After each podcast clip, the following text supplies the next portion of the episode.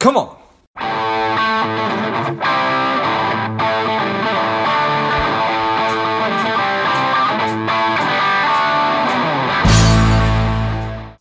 Welcome to Lifeblood. This is George G, and the time is right. Welcome to today's guest, strong and powerful Dave Mangot. Dave, are you ready to do this? I'm ready. Excellent. I'm ready. Let let's let let's go. Dave is the principal at Mangoteque. He's an industry leader and subject matter expert, international speaker, and coach. Excited to have you on.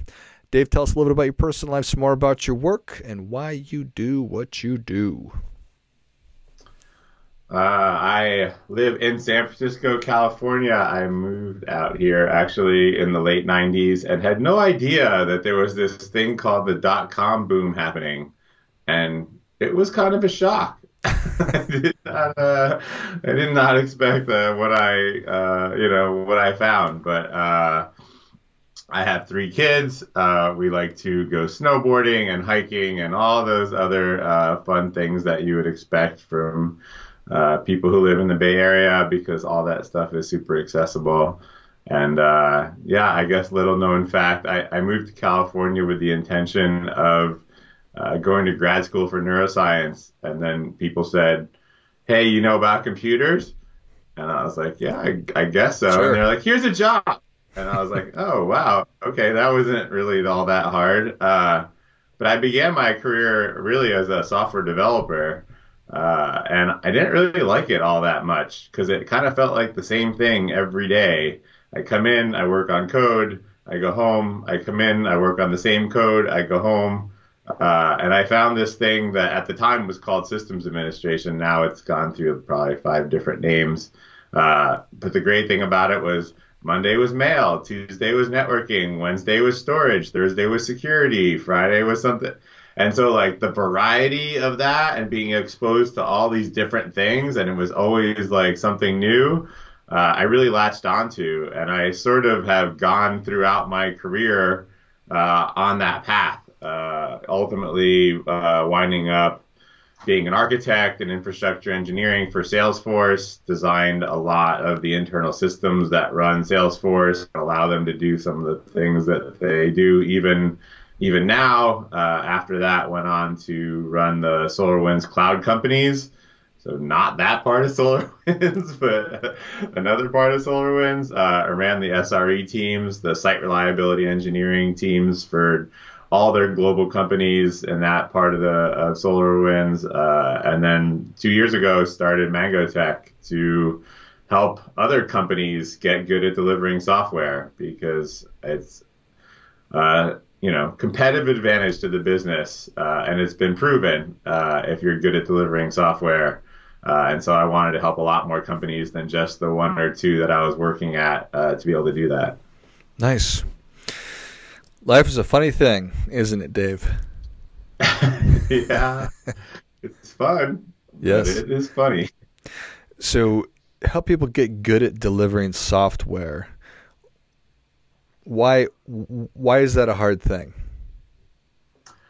Uh, it turns out, first of all, nobody even, not nobody, but few people even understood that that was an important thing for quite the longest time. Uh, I have a lot of scar tissue from uh, early in my career when people used to say, "Oh, operations, you're you're a cost center."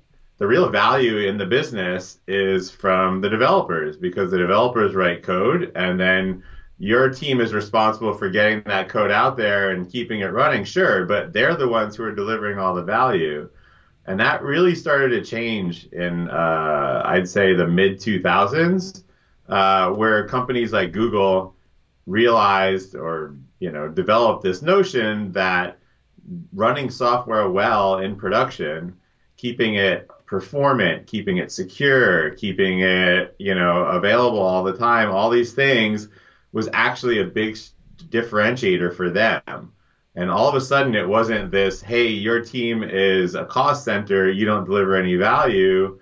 What people started to realize is the value is in running the software in production because this software that all the developers are writing is an asset it's something that we've invested capital into that we now have a product, but the product is no good if your customers can't buy it. You can have all the inventory you want on the shelves in a warehouse. You don't make money on inventory that's on shelves in a warehouse. You make money when your customers can go and actually buy that whatever widget that you've made. So get it into the stores, get it on Amazon, get it wherever it has to go.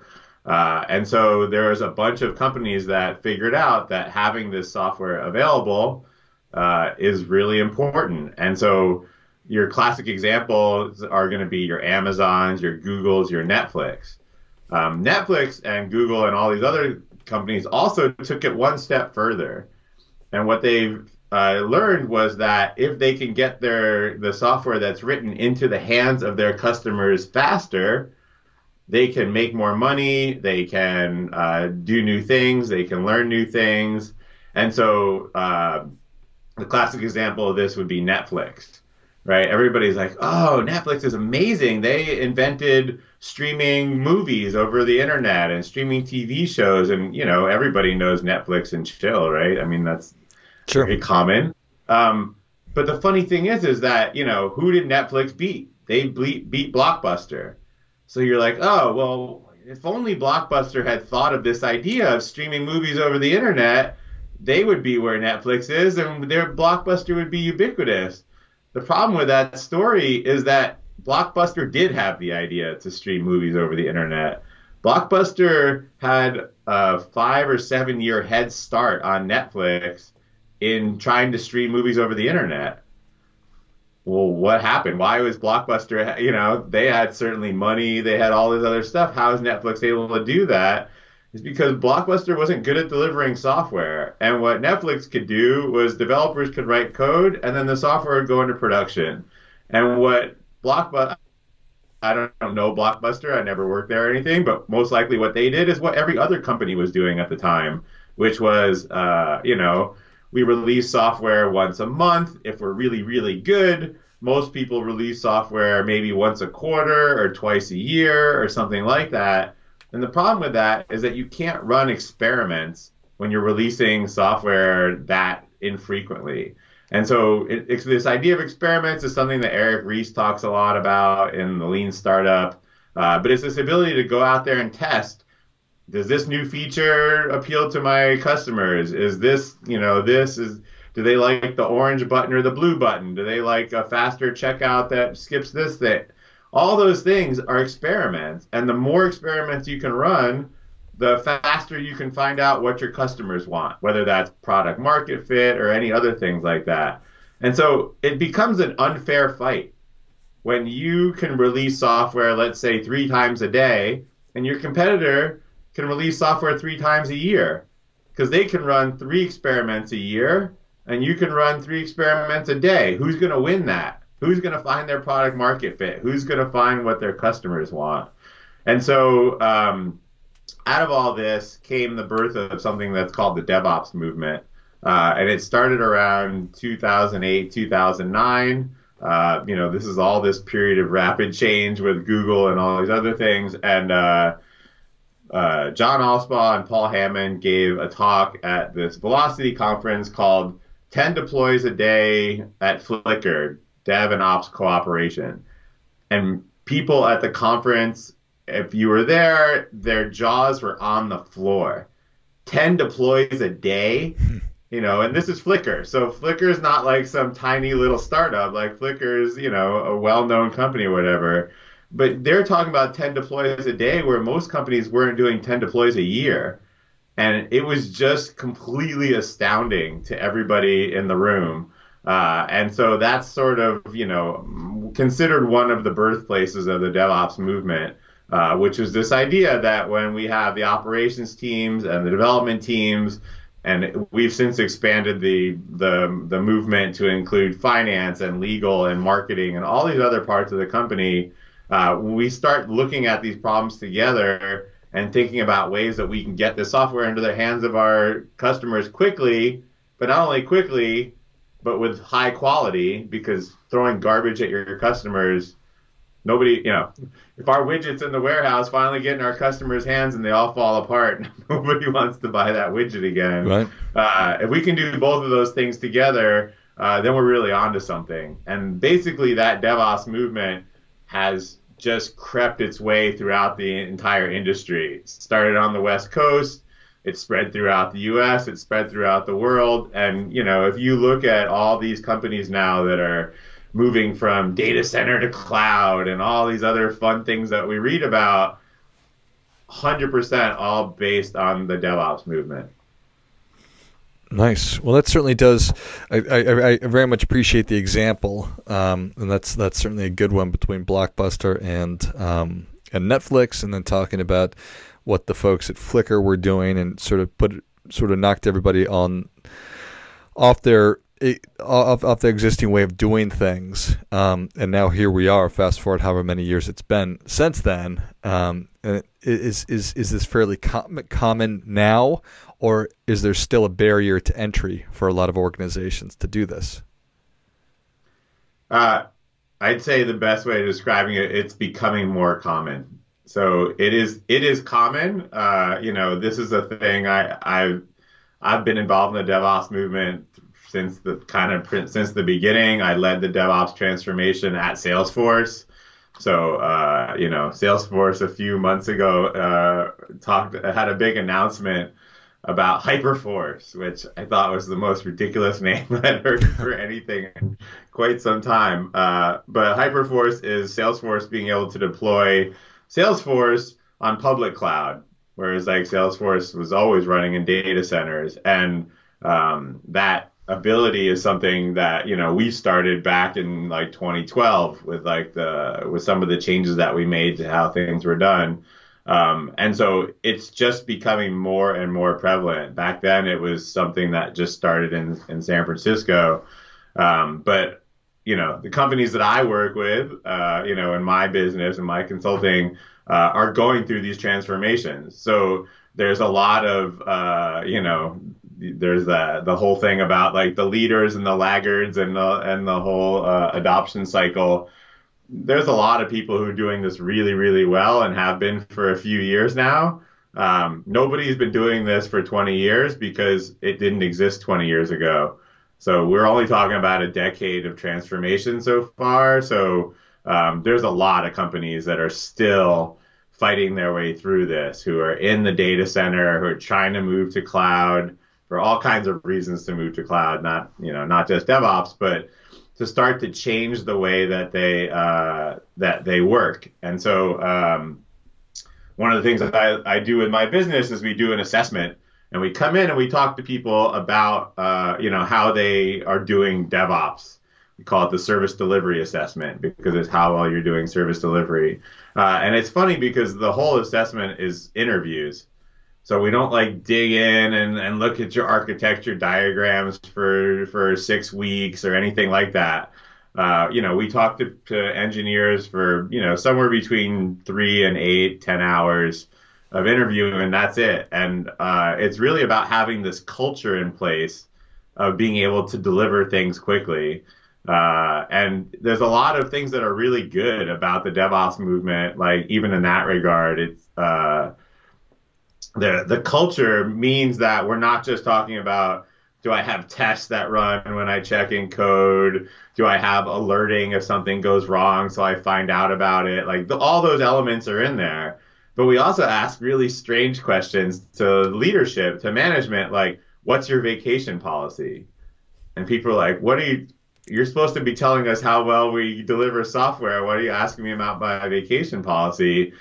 You know, you open up any Harvard Business Review, like, uh, you know, magazine or, or the website or whatever, and there's going to be just article after article after article about how employees that have like time off and can recover and can recuperate and whatever are just going to be way more productive than ones who have their nose to the grindstone and like are working weekends and are working nights and all that they just they're not as effective. And so, you know, one of the things that we ask people about their vacation policy, uh, and usually they fall into sort of three buckets, right? I've got my standard vacation policy. Everyone gets three weeks a year. They can roll over these many hours, blah, blah, blah. That's like number one. The second one are the ones who think that they're to win this one. Yeah, they're all excited. They're like, we have an unlimited vacation policy we win. Like we've got the best answer, right? And you know, we mark them off for that. Uh, and the third uh, one is the people who have a minimum vacation policy, and those are the ones who get the highest marks. Mm. Because it turns out when you have an unlimited vacation policy, people don't take it because they want to be seen as like a team player and you know they're loyal to the company and all the other stuff they don't take vacation and then they get burned out they do subpar work they're exhausted they're they don't respond to you know incidents when they get woken up in the middle of the night or they they make a lot of mistakes in their code because they're just not taking care of themselves and so uh, unlimited vacation policy sounds awesome on paper and turns out to be meh not so good. Not even as good as a regular vacation policy because then at least people are like, you you know you know they'll use it or lose it. Like if I'm getting to the end of the year and I've got 20 hours, like I'm gonna go take three days off or sure. whatever, you know, because I don't want to lose that because that stinks. That's money I'm just handing over that I just lost. So um, so we even include stuff like that in the assessment because we want to make sure that people are performing at their highest because that's what we're assessing is how high performing is your software delivery capability. Would, which which makes perfect sense, right? It's like we need to make sure that the human beings who are actually doing all the work and creating this beautiful software and testing it and then rolling it out and delivering it, that they are operating at as close to optimal levels as as as as, possibly can. So, yeah. and I'm sure that that I'm, I'm, I'm, I'm sure that once you're engaged, it it's total total total light bulb comes on, right? Or or, or maybe it, not. it varies, you know. It, people are definitely uh, there's definitely a lot of like, why are you asking that question? Um, but you know, one of the things that you just hit on it perfectly. Like one of the things that we emphasize is like you want to use your humans as the smart, creative people that they are. And you know, a lot of times we'll go in and we'll see somebody like so what does this guy do? Oh, well, he shovels the dirt from here to there. You know, not obviously shoveling dirt in a software context, but like just does the same thing every day. It's mindless. Like we could write software that'll probably replace him or whatever.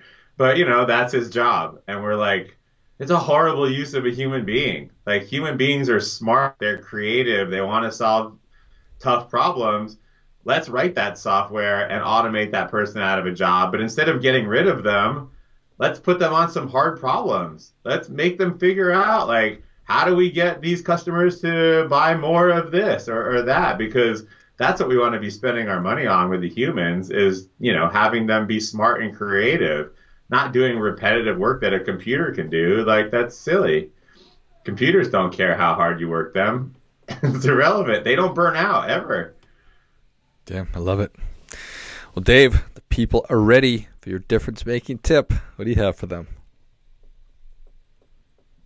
Well, my difference making tip is, is obviously going to be get good at delivering software. Uh, if you're an investor, if you're an executive, uh, you know, even even if you're an engineer or you know whatever, and this probably doesn't even apply, um, you know, only to like the software industry because what is the software industry? Like the software industry isn't really a thing anymore. There's certainly, you know, software companies, but every Satya Nadella from Microsoft says like every company is a software company. Uh, you look at Home Depot; they have thousands of developers. Home Depot is a hardware store. You look at John Deere; they make tractors, right? What's the most important thing? Not the oil filter on the tractor now. It's software. They download new software updates to their tractors. It's crazy. Uh, and so, you know, this really is like a strategic differentiator for a business. The, uh, I guess the culmination from what you and I were talking about of like this 10 years of DevOps or 12 years, whatever it happens to be right now, was in 2019, uh, a report came out called the Accelerate State of DevOps Report. Uh, and there's a whole book behind of the science behind it, all the statistics, all the math. It's called Accelerate. Um, and what this report came out with was mathematical proof that companies that are good at delivering software, the highest performers, are twice as likely to meet or exceed their organization's performance goals, which is just crazy because this is something we've been talking about for 10 years and we were all like, yeah, listen to us. We're zealots. We've got this great idea and everybody's going to come on board and figure this out with us. And, and everybody's like, yeah, okay, sure. You know, I'm going to go back to my big consulting company and they're going to tell me how to do this. But like, now we actually have a book. We have the math that shows like, if you're good at this, you're twice as likely to meet or exceed your organization's performance goals, whether that's customer satisfaction or revenue or market share or any of those things.